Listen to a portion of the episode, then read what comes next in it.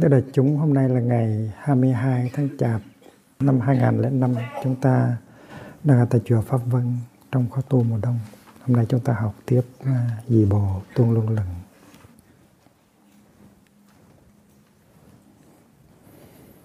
Này là số mấy 16 phải không?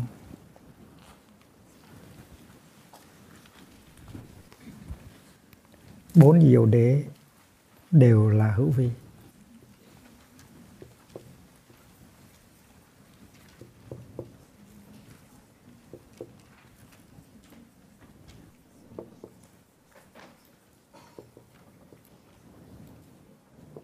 Bốn diệu đế.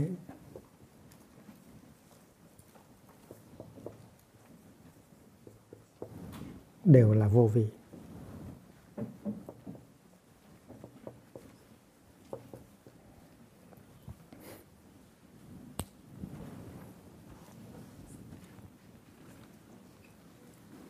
the four uh, noble truths are all uh, conditioned dharmas.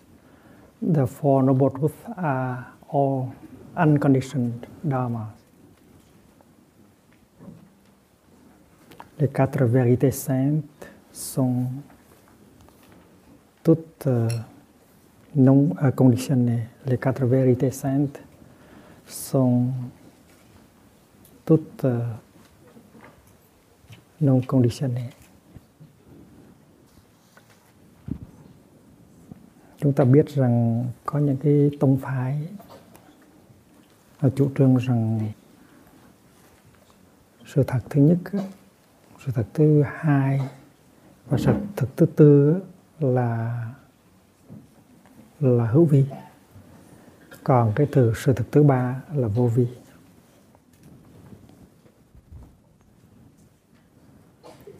Sự thật thứ nhất là khổ dukkha là hữu vi. Và sự thực thứ hai là tập, là cội nguồn của khổ đau cũng là hữu vi. Và sự thực thứ ba là diệt. Tức là sự vắng mặt của khổ đau là vô vị.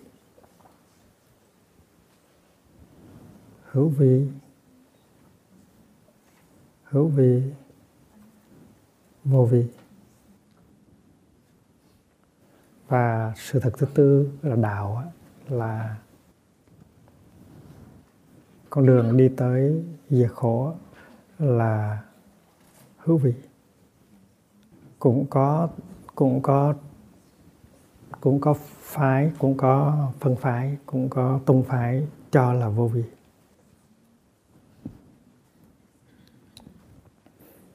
vậy thì có những cái tông phái cho rằng là hai cái sự thật ừ, ba và tư là vô vi.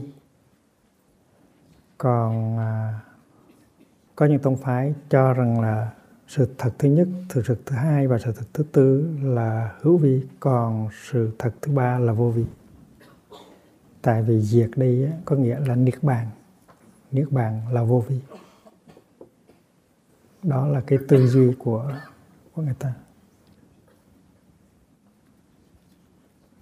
Nó có tông phái nói rằng là đạo nó nó cũng là vô vi. Đạo đế là con đường bát chánh đạo, là nó cũng là vô vi. Nó đưa tới vô vi, vì vậy cho nên nó cũng là vô vi. Ừ. trong khi đó thì ở làng mai chúng ta chủ trương là bốn dầu đế đều là hữu vi, bốn dầu đế đều là vô vi.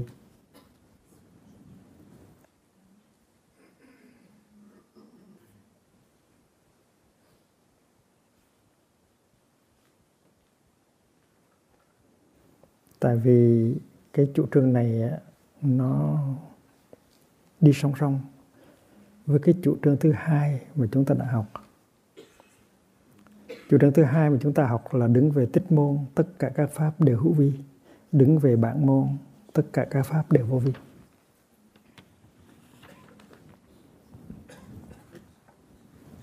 Và chúng ta không cần phải à, giải thích cái à, chủ trương thứ hai nữa, tại chúng ta đã học kỹ rồi.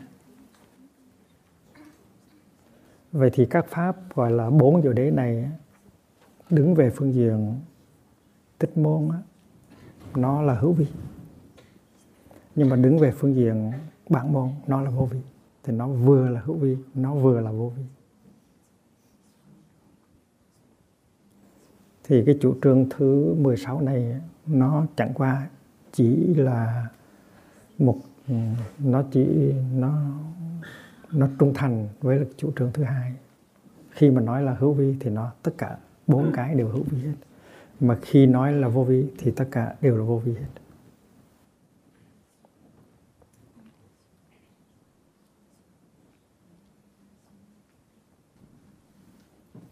Chúng ta biết rằng bốn sự thật uh, cao quý này có thể chia ra làm hai cặp hai cặp nhân quả. Nên là nhân cái này là quả cái này nhân là cái quả. Cái nhân này nó đi tới cái quả này và cái nhân này nó đi tới quả kia.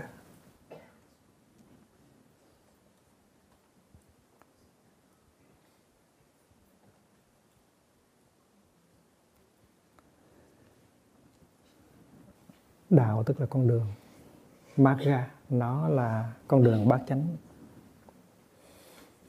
Bát chánh.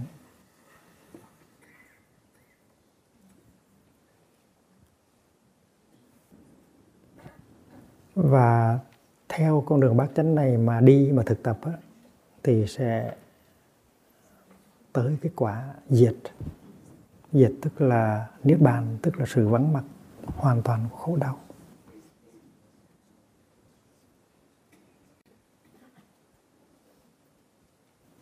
Trong khi đó tập á, là nguyên do của khổ đau cội nguồn của khổ đau mà ta cũng có thể gọi là con đường đi tới khổ đau.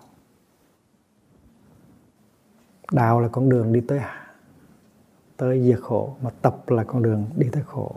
Vì vậy cho nên chúng ta cũng có thể nhìn tập như là một thứ đường một cái loại con đường. Một con đường này thay vì đưa tới à, diệt khổ thì nó đưa tới khổ đưa tới niết bàn thì nó đưa tới sinh tử đưa tới sinh tử. Tập là cái ngược à, khổ là cái ngược của diệt và tập là cái ngược của đạo. Bát chánh để đưa tới niết bàn. Tức là cái sự thực thứ ba. Còn tập á, là mình có thể tạm gọi nó là bát tà, con đường bát tà. Bát tà đạo.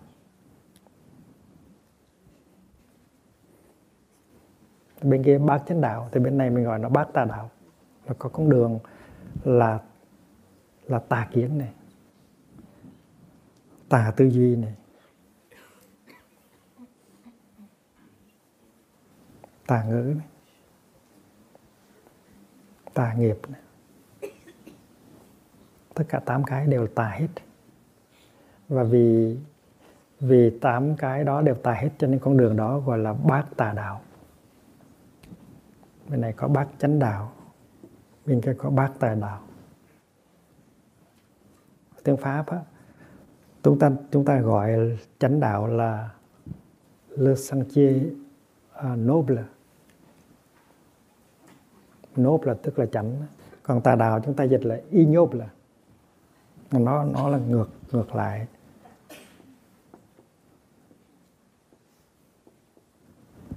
Tà là inop ignoble còn chánh là noble cái bát tà đạo này nó đưa tới sinh tử samsara, có nghĩa là khổ, đưa tới sự thực thứ nhất khổ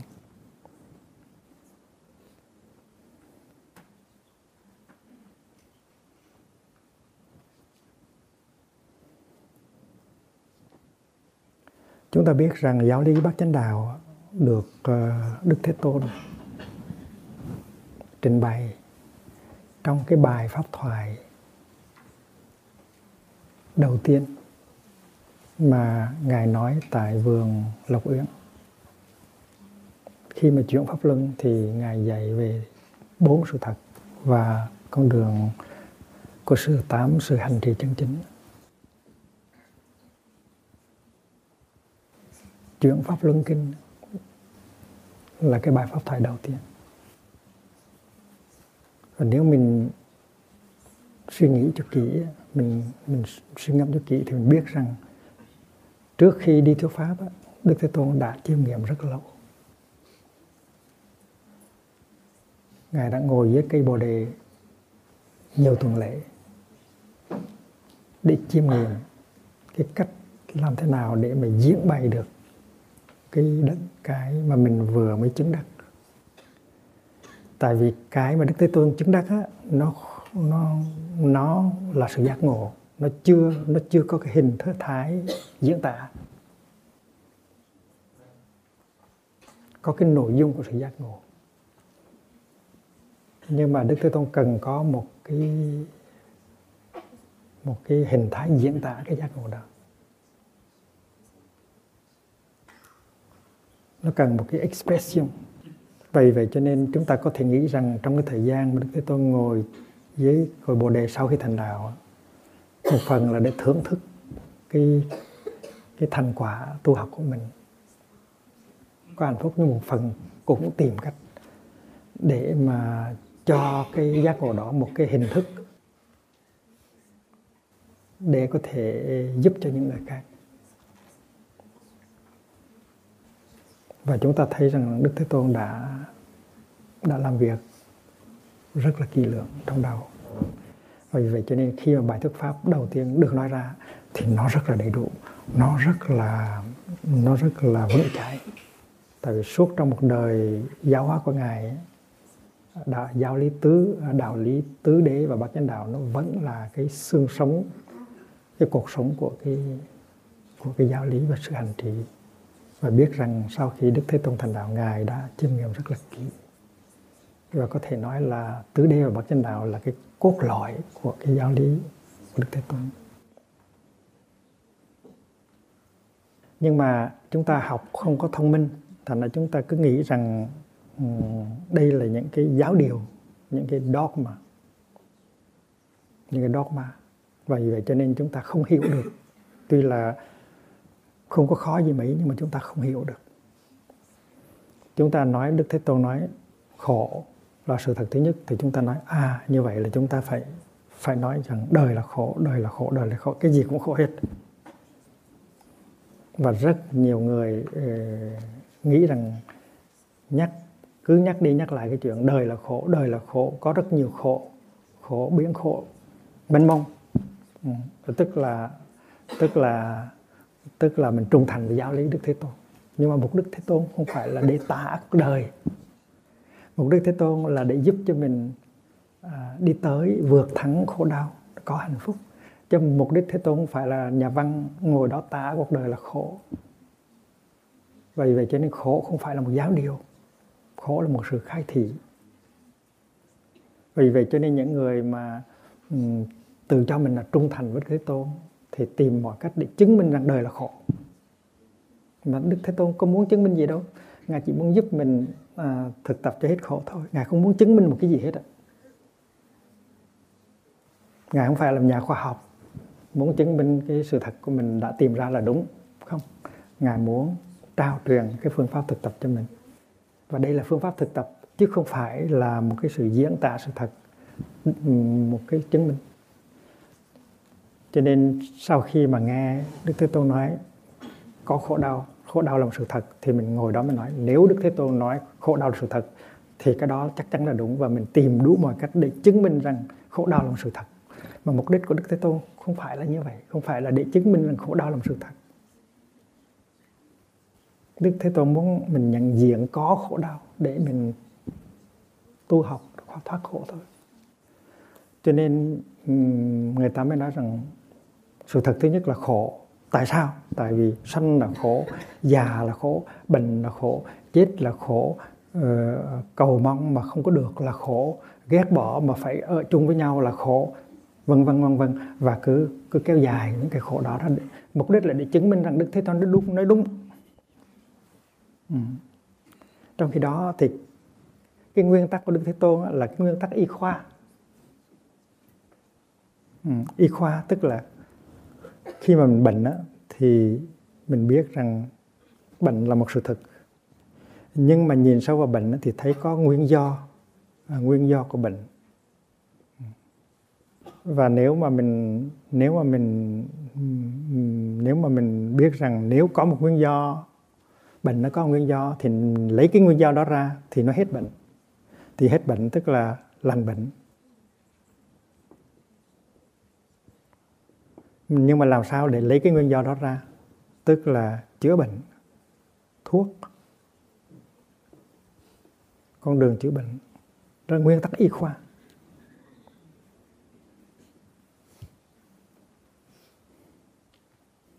Ví dụ như là đức ừ, thế tôn nói rằng là bốn sự thật là bệnh, nguyên do bệnh, sự lành bệnh và sự chữa bệnh. Thì lúc đó đệ tử mới nói à như vậy cuộc đời là bệnh hết rồi. Mình nói, cái này là bệnh, cái kia là bệnh tìm cách. Mình quá trung thành. Mình quá tín ngưỡng. Không phải như vậy. Đây là cái nguyên tắc hành động chứ không phải là sự diễn tả.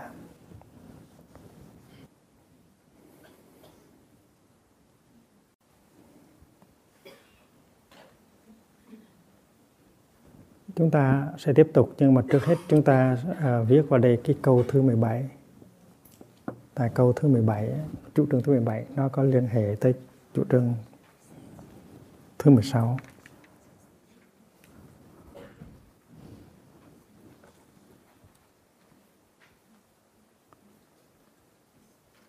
Diệu đế thứ ba có thể được gọi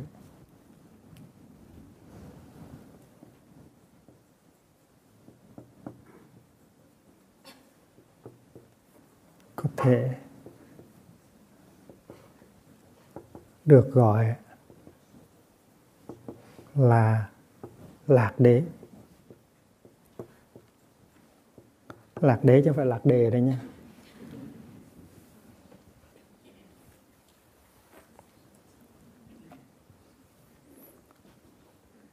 Thay vì gọi là diệt đế thì mình gọi là lạc đế.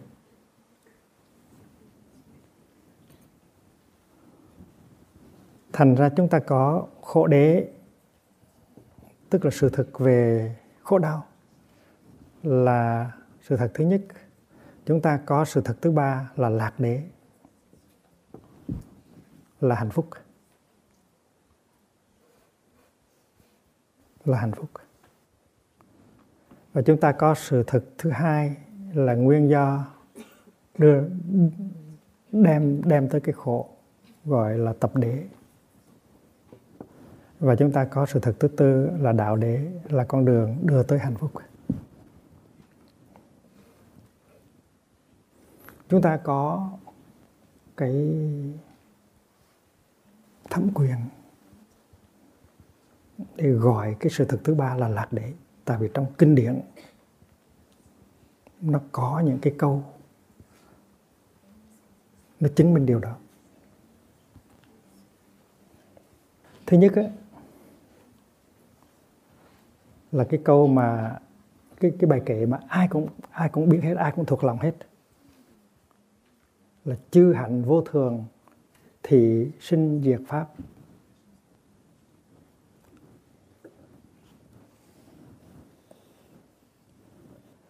Chư hạnh vô thường.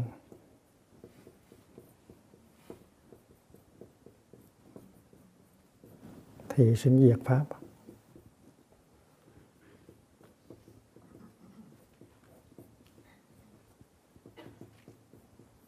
Tất cả các hiện tượng đều là vô thường. Chúng nó đều là những pháp có sinh và có diệt. All formations are impermanent. They are they are subject to birth and death. Sinh, diệt diệt dĩ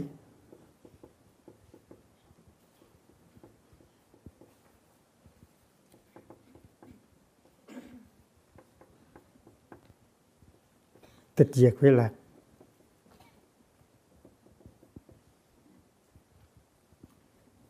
Vi lạc.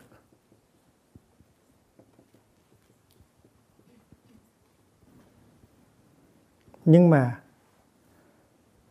khi mà mình thoát ra khỏi,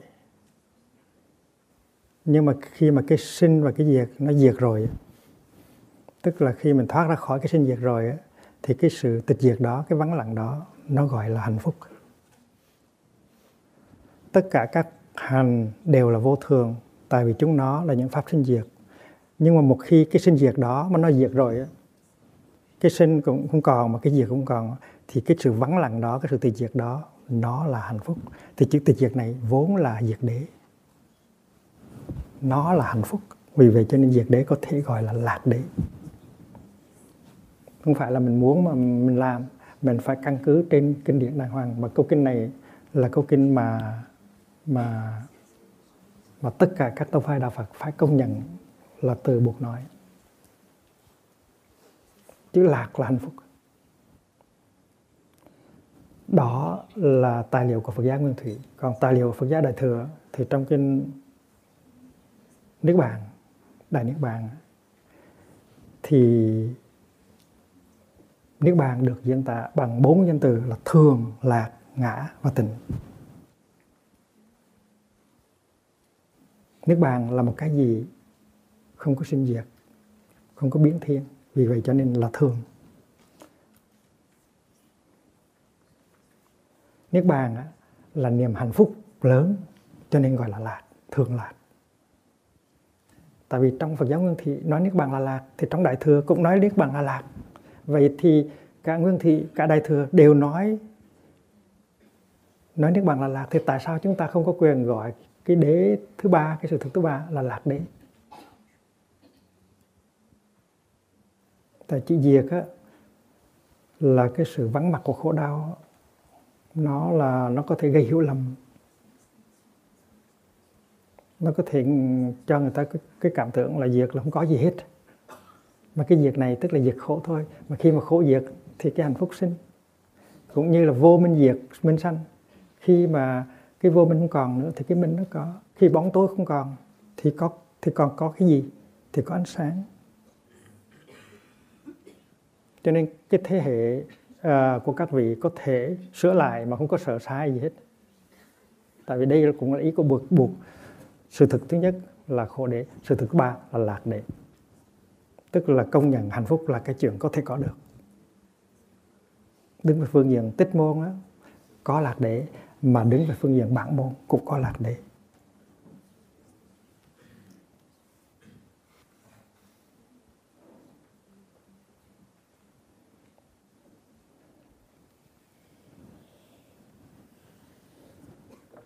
Bốn cái đức của nước bàn theo Phật giáo Đại thừa là thường là lạc là ngã ngã tức là có chủ quyền. Tức là mình có tự do. Ngã là như vậy. Không phải là cái ngã uh, atma mà cái cái tự do lớn gọi là ngã và tịnh tức là sự trong sáng. Không có bị vô minh nó quấy động thì gọi là tịnh thường là ngã tịnh. Rồi cho nên cả hai trong hai truyền thống nguyên thủy và đại thừa đều có những cái tư liệu đều có những cái chứng cớ để cho mình có thể gọi cái đế thứ ba tức là cái diệu đế thứ ba cái sự thực thứ ba là lạc đế.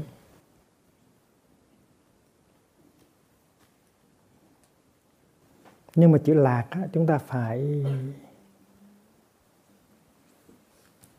phải hiểu đúng nghĩa của nó.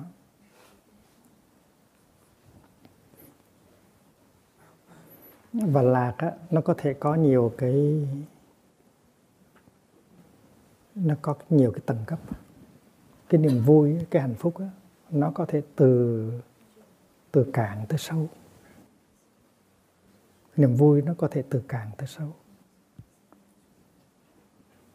Chúng ta mới tu thì cái hạnh phúc của chúng ta nó khác. Chúng ta tu cho giỏi thì càng ngày cái hạnh phúc nó càng sâu sắc. Nhưng mà dầu nó cạn hay nó sâu thì nó cũng là hạnh phúc hết và cái hạnh phúc lớn nhất là niết bàn.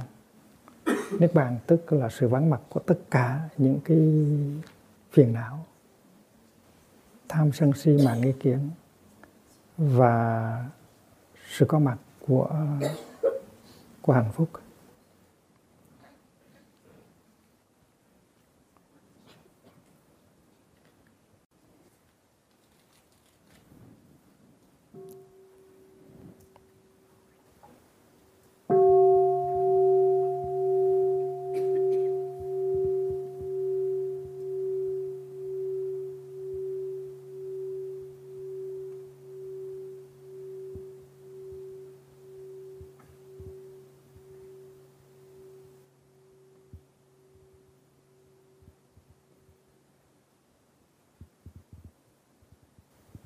Ngôn từ của Phật giáo ngày xưa là chúng ta phải phải làm quen với nó.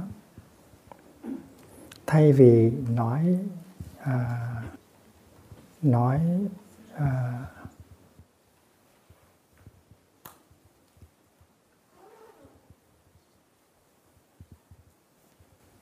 nói hạnh phúc thì là nói sự vắng mặt của khổ đau. Mà sự vắng mặt của khổ đau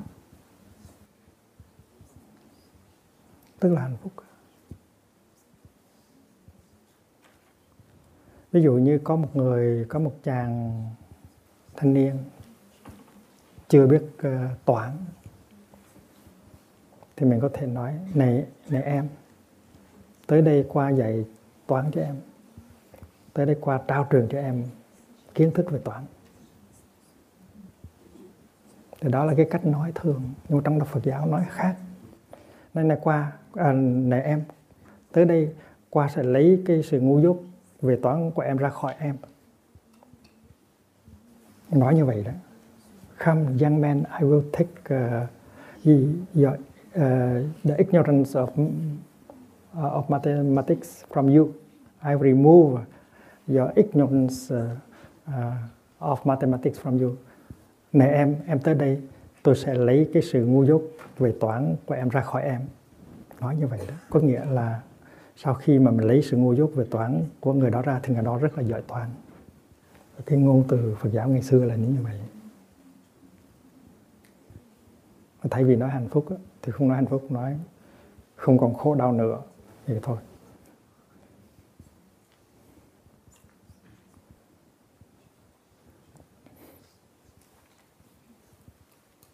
Có những người thương gia,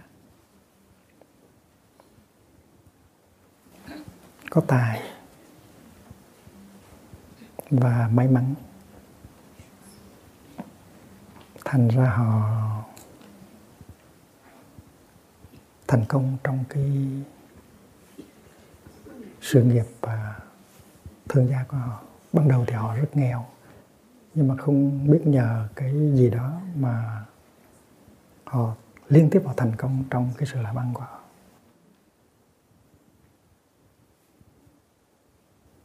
Càng ngày càng giàu. Làm cái gì cũng thành công hết. Cố nhiên là rất nhiều thương gia không có được như vậy, nhưng mà thỉnh thoảng có những thương gia như vậy. Nhưng mà khi mình nói chuyện với những thương gia giàu mà thành công như vậy thì mình khám phá ra một điều. Là họ cảm thấy một cái gì nó trống vắng ở trong trong họ. Tuy là thành công, tuy rất là nhiều tiền, nhưng mà họ thấy không có hạnh phúc.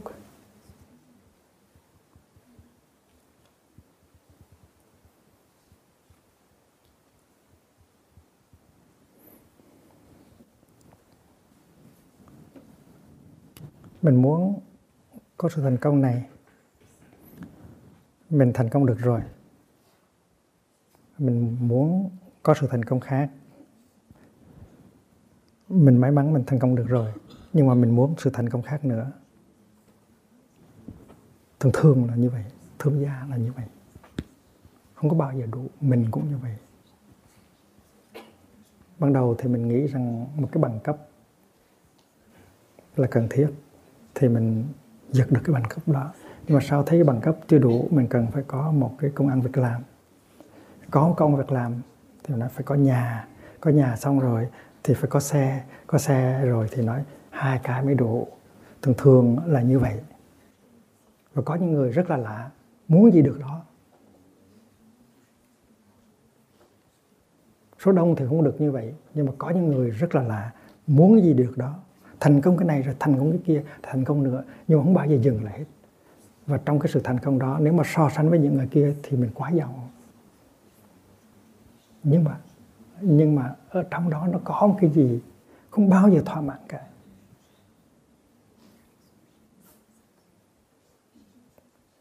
Nó nó nó giống như là mình khát khát nước mà mình mình ăn muối á, càng ăn nó càng khát. Và cái điều đó nó nó nó chứng tỏ rằng trong mỗi chúng ta nó có một con ma đòi nó luôn luôn nó đòi không có không có bao giờ có thể no được. Dầu thực phẩm, nhiều cách mấy, nó cũng không có no. Cái đó gọi là ma đói hungry ghost hay là esprit affamé mỗi người đều có hết có hết. Không phải là những nhà thương gia đó không, mà mình, người nào cũng có. Cũng có con ma đói trong hết. Mà không phải là mình chỉ đói sự thành công. Thành công nhiều như vậy mà vẫn không hết đói lạ thiệt. Mình đói hiểu mình đói thương. Phần lớn chúng ta, người nào cũng đói hiểu và đói thương hết. Được một người hiểu rồi cũng cảm thấy chưa đủ. Được một người thương rồi cũng chỉ cảm thấy chưa đủ. Và nhiều khi người ta có hiểu có thương để tặng mình mình cũng có khả năng để tiếp nhận và mình cứ tiếp tục đói.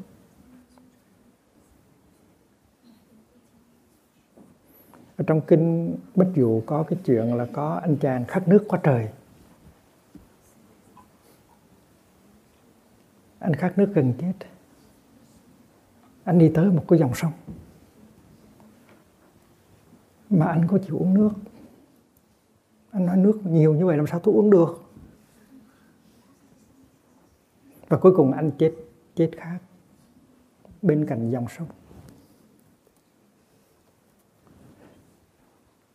Quý vị đang cười cái anh đó phải không? Người sao gì mà ngu quá đi. Mà dòng sông biết bao nhiêu là nước mà mình chết chết khác ở bên dòng sông. Mà hầu hết chúng ta đều như vậy hết. Tại vì trong mỗi chúng ta đều có con ma đói, ngạ quỷ và con ma đói nó không bao giờ no được hết.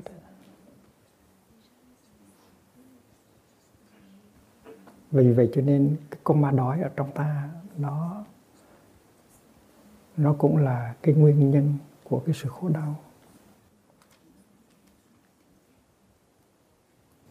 Có những người họ nghĩ rằng họ đau khổ là tại vì họ thiếu cơm ăn, áo mặc, thuốc men, nhà cửa và tình yêu nhưng mà những người đó, đôi khi có thuốc men rồi, có nhà cửa rồi, có áo mặc, có cơm ăn, có người thương yêu rồi, mà vẫn đói như thường. Quý vị nhìn lại coi mình có hơi giống người đó không? Không bao giờ mình no được hết. Mình là một con ma đói.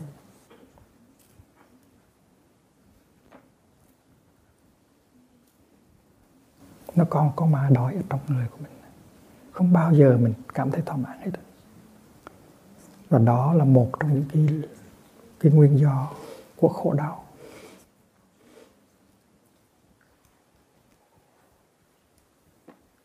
Chỉ còn có 7 ngày nữa là đến Tết.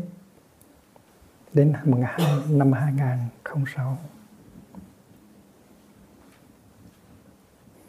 và cái năm mới nó là một cái cơ hội để chúng ta nhìn lại chúng ta.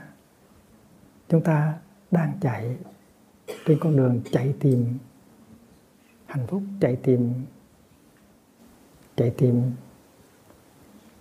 cái sự gọi là no đủ. Chúng ta chạy như một con ma đòi. Chúng ta đi tìm tìm hạnh phúc. Đi tìm sự thực thứ ba đó nhưng mà chúng ta cứ quanh quẩn ở trong sự thật thứ nhất. Không bao giờ vượt ra khỏi sự thật thứ nhất hết. Tại vì chúng ta không có thấy được cái nguyên do sâu sắc của của khổ đau, tức là thấy được cái cái sự thật thứ hai. Sự thực thứ hai là có con bạn đói ở trong con người của chúng ta. Mà giàu hoàn cảnh cung cấp cho chúng ta biết bao nhiêu thực phẩm thì chúng ta vẫn đói như thường. Thành công bao nhiêu cũng thiếu.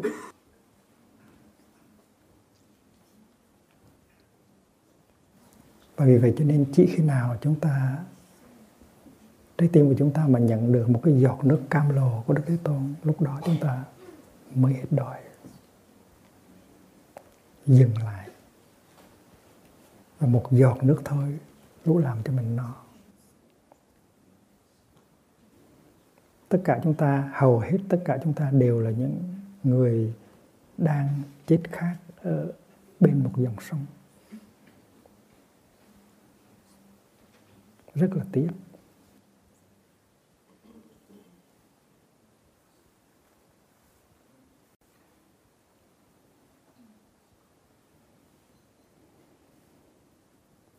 Và nếu chúng ta giác ngộ được,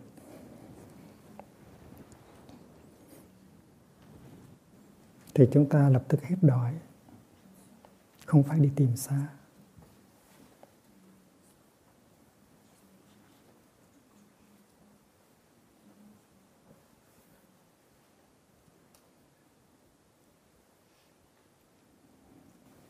Chúng ta phải bắt đầu nói chuyện với con ma đói ở trong ta.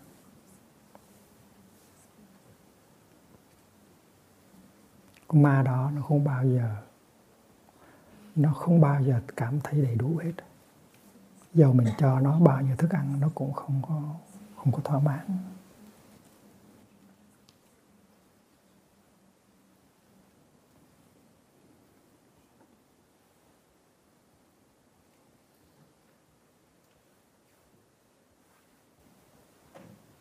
Giả dụ chúng ta chúng ta đi xa. Chúng ta đi hai tháng, ba tháng, sáu tháng, một năm xa nhà. Chúng ta mong ước được trở về nhà.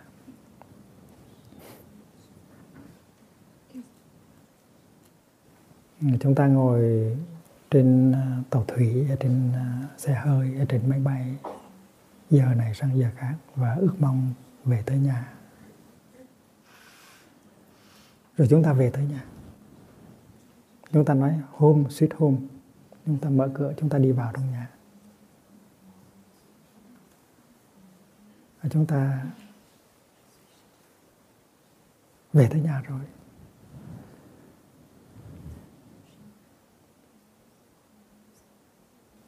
Nhưng mà chúng ta vẫn không thỏa mãn. Vài ngày sau là muốn đi nữa.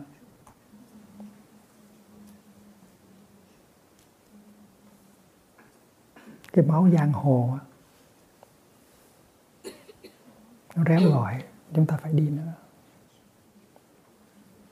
Đó là, đó cũng là con ma đòi, con ma đòi. Chúng ta không ngồi yên được. Chúng ta bị kéo theo.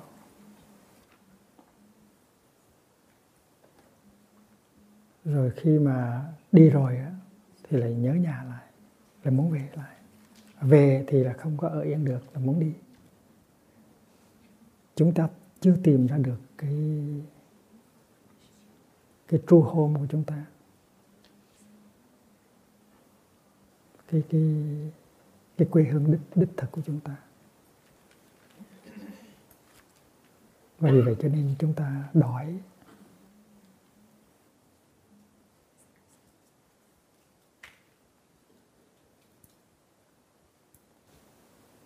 Chỉ khi nào chúng ta, trái tim nóng hội chúng ta tiếp nhận được một cái giọt nước cam lồ thánh lương của đức thế tôn, thì chúng ta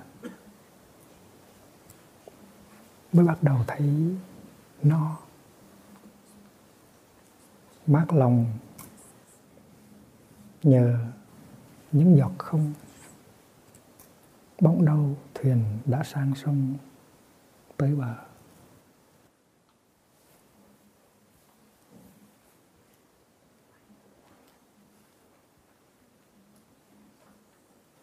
Cái hạnh phúc nó nằm ngay, nó nằm ngay đó.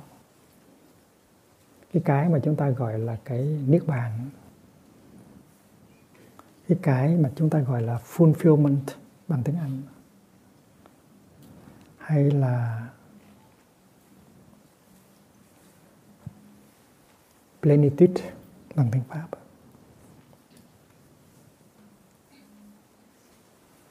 Cái đó nó nằm ngay trong giây phút hiện tại.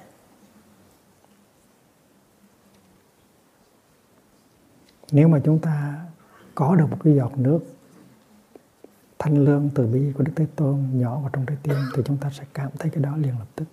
Cái cái plenitude, cái cái fulfillment. Đó.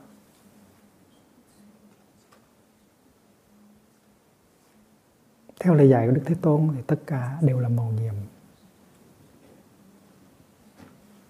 Thân ta cũng màu nhiệm, tâm ta cũng màu nhiệm, thế giới cũng màu nhiệm. Và ngay trong giây phút hiện tại, ngay bây giờ và ở đây, chúng ta có thể tiếp xúc với cái màu nhiệm đó. Chúng ta không có cần đi tìm cái gì hết.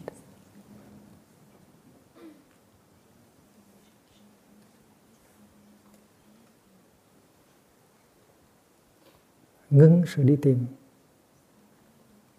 Thì chúng ta mới thấy được nó còn đi tìm là còn chưa thấy được nó. Trong giây phút hiện tại, nếu mình an trú được,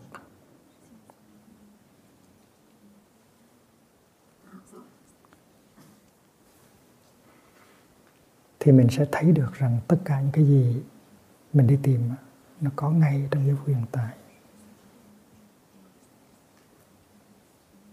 Cho tới cái cái gọi là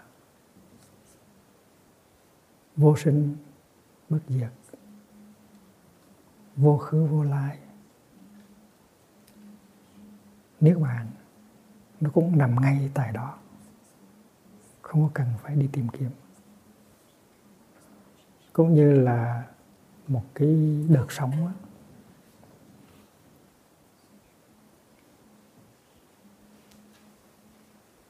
nó nhô lên, rồi nó sụp xuống.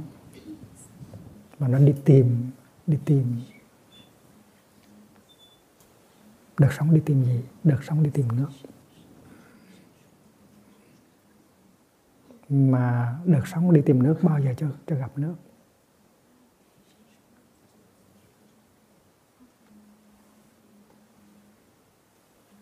Mà nếu được nếu được sống biết nó là nước rồi thì nó đâu còn đi tìm nữa.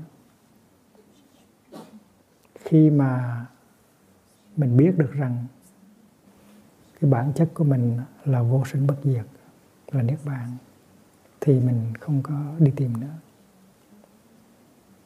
Mình chính là niết bàn. Tất cả các pháp, đứng về phương diện tích môn đều là vô vi nhưng mà đứng về phương diện bản môn nó là vô vi. Đứng về phương diện tích môn là hữu vi, đứng về phương diện bản môn là vô vi.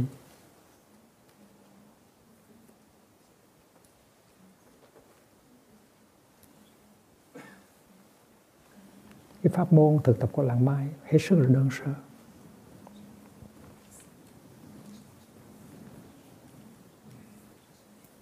Khi mà quý vị thở vào thì quý vị thở vào như thế nào mà mình có thể dừng lại được? Mình có thể cảm thấy rằng mình đã về đã tới cái nhà của mình rồi. Cái hạnh phúc có thể đạt được ngay trong cái giây phút đó. Cái mà mình gọi là fulfillment hay là plenitude đó, có thể đạt được ngay trong cái, cái hơi thở vào. Và hơi thở vào đó nó là một cái nguồn hạnh phúc. Nó là một cái một cái gì rất là vi diệu.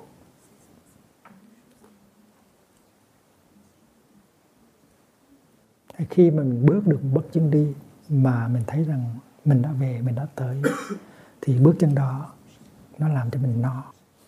Không cần bước bước thứ hai cứ chỉ cần bước một bước thôi là đủ là đủ đạt tới cái plenitude.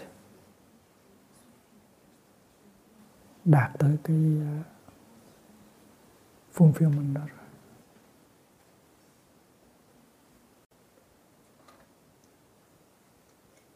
Có một thiếu phụ tên là Laura.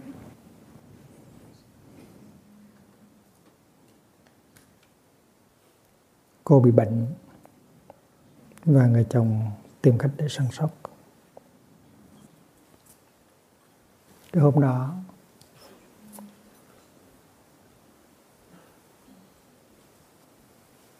có một cú điện thoại ở nhà thương. Nói rằng thứ hai tới khỏi phải vô nhà thương. Để mà để mà coi lại. Tại vì bác sĩ đã biết rằng không có cách gì để để trị cho con nữa. Bác sĩ chịu thua, buông tay.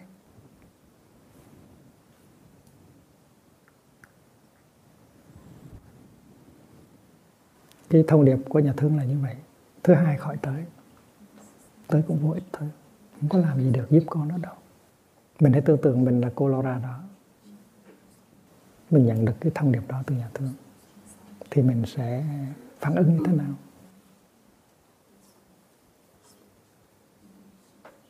Thì cô Laura có phản ứng như thế này này đó đó, anh thấy không? Tôi đang chết, tôi sắp chết rồi. You know, I'm dying. Và cô lâm vào trong một cái tình trạng tâm lý hết sức là tuyệt vọng. Và chỉ nổi trong mấy đồng hồ sau thì cô uh, bất tỉnh. Và cô ở trong cái trạng thái bất tỉnh đó cho tới khi cô chết luôn. Người chồng không có làm gì được hết.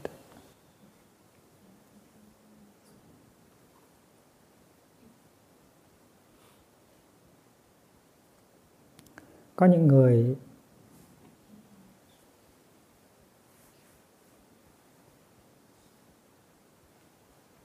có những người khác cũng là bệnh như cô.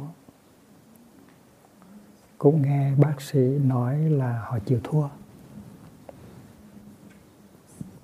Nhưng mà những người này hành xử rất là khác.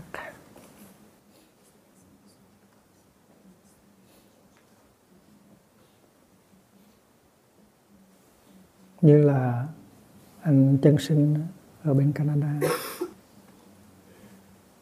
Lần đầu tiên tôi uống trà, ngồi uống trà với tăng thân Montreal thì có anh chân sinh ngồi bên tay phải. Và các bạn cho biết rằng chân sinh sẽ chết trong mấy tuần lễ nữa, thì tại bác sĩ nói như vậy mà cũng vì lý do đó thành ra các bạn ở trong tăng thân đã mời anh Trần Sinh tới để có dịp uống trà với thầy. Thì thầy mới xoay lại thầy nói à, chết chết con sao đâu bây giờ uống trà đi cho đàng hoàng. Ai mà không chết? Người chết trước người chết sau. Nhưng mà bây giờ mình uống trà cho đàng hoàng. Tại lúc đó mình đã uống trà, thì mình phải uống trà. Còn cái chuyện chết để để lại, giải quyết sau. Uống trà như thế nào để có hạnh phúc ngay trong giây phút hiện tại? Tại vì có mặt của bạn bè, có mặt của thầy, có trà để uống trong tình huynh đệ. Trời còn xanh, mây còn trắng, cây cây liễu còn rủ chim hoàng oanh còn hát còn hót. Thì mình uống trà người chừng chết để để đó giải quyết xong. Anh có thể uống trà với chúng tôi không? Anh có thể thưởng thức cái hương vị của trà không? Cái đó nó quan trọng lắm.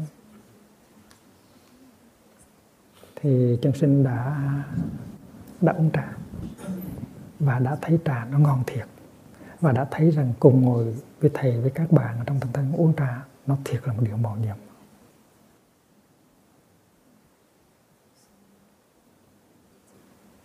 thì cái bữa đó chân sinh học được cái sự thực tập là phải sống những cái giây phút còn lại của đời mình cho thật sâu sắc. Dầu mình còn có vài ba tuần lễ nữa để sống thì mình vẫn có thể sống được những cái giây phút còn lại một cách sâu sắc. Còn hơn là còn hơn là để mấy tuần lễ đó để mà tuyệt vọng để mà uh, để mà uh, nối loạn với cuộc đời. Và chân sinh biết rằng là mình không có thời gian nhiều để sống cho nên đã tiếp thu cái giáo lý cái pháp môn đó một cách rất là đàng hoàng.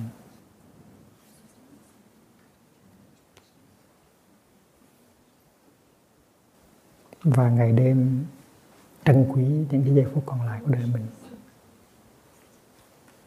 tập sống theo cái phương pháp và hiện pháp lạc trụ trân quý từng hơi thở, từng bước chân, từng tách trà từng lời bạn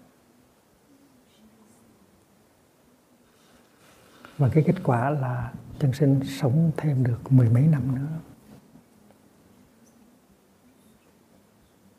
Cái điều các bác sĩ nói nó có thể là đúng nhưng mà tùy theo cái cách của mình phản ứng. Mà cái sự việc nó xảy ra cho mình, nó sẽ như thế này hay như thế kia.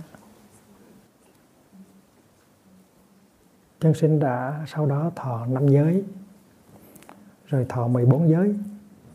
Và cái tên chân sinh đó được đặt cho anh chàng khi anh chàng thọ 14 giới chân sinh tức là sự sống đích thực. Sống không phải là để cho có mặt mà sống thật sâu sắc. Chân sinh true life true birth.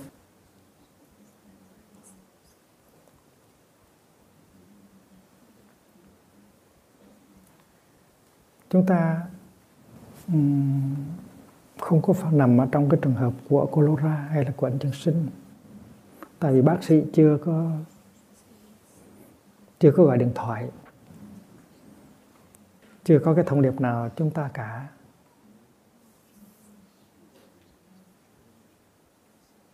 Nhưng mà chúng ta cũng cùng một cái thân phận. Như là thân phận của Colora hay của Trương sinh một ngày nào đó có thể bác sĩ gọi điện thoại tới và cũng nói như vậy. Chúng ta có nên ngồi đó để chờ cái giây phút mà bác sĩ gọi tới không? Hay là chúng ta nên ngay là Đức Thế Tôn hãy sống cho đàng hoàng trong từng giây, từng phút. Đi tìm sự bình an. Đi tìm cái hạnh phúc ngay trong giây phút hiện tại. Đó là điều có thể làm được.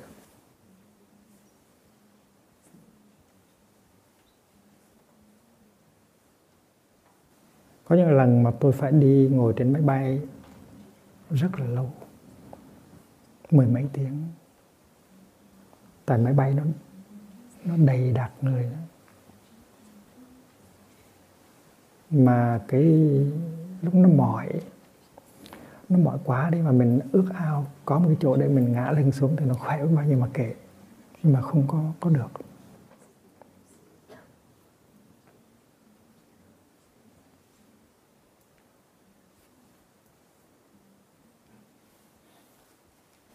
Về tới nhà mình có cái giường. Mình có cái giường mình nằm thẳng mình nằm thẳng cái lưng nó hạnh phúc quá chừng. Trong chuyến đi Việt Nam đầu năm nay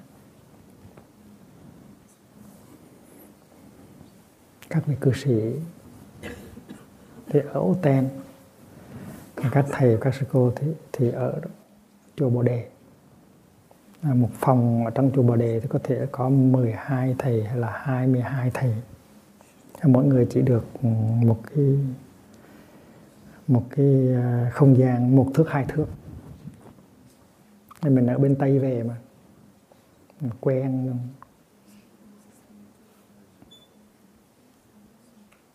nhưng mà chỉ nổi trong vài vài hôm á, là các thầy các sư cô thích ứng được.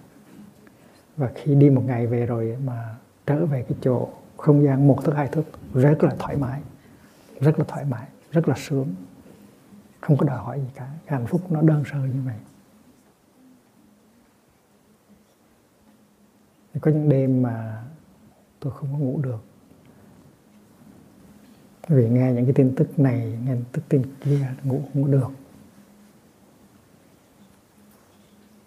Trằn trọc trên giường, thì tôi mới quán chiếu là giả dụ bây giờ mình đang ngồi trên máy bay thì sao? Bây giờ mình có cái giường mình nằm xuống mình đang thẳng nằm thẳng hai chân buông xuôi hai tay buông xuôi rồi tập bài tập theo bài à, à, thở vào thở ra là hoa tương mát. Và khi mình nhớ lại cái những cái giờ dài dằn dặt ở trên máy bay ngồi bỏ gối rất là mỏi thì tự nhiên nằm trên giường mình thấy hạnh phúc cách gì đâu á. Nằm ở trên cái giường đó cúc cái giường đó thôi. Mà nó hạnh phúc quá chừng.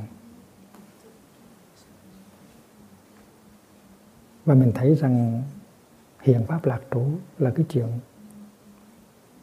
có thể thực tập được.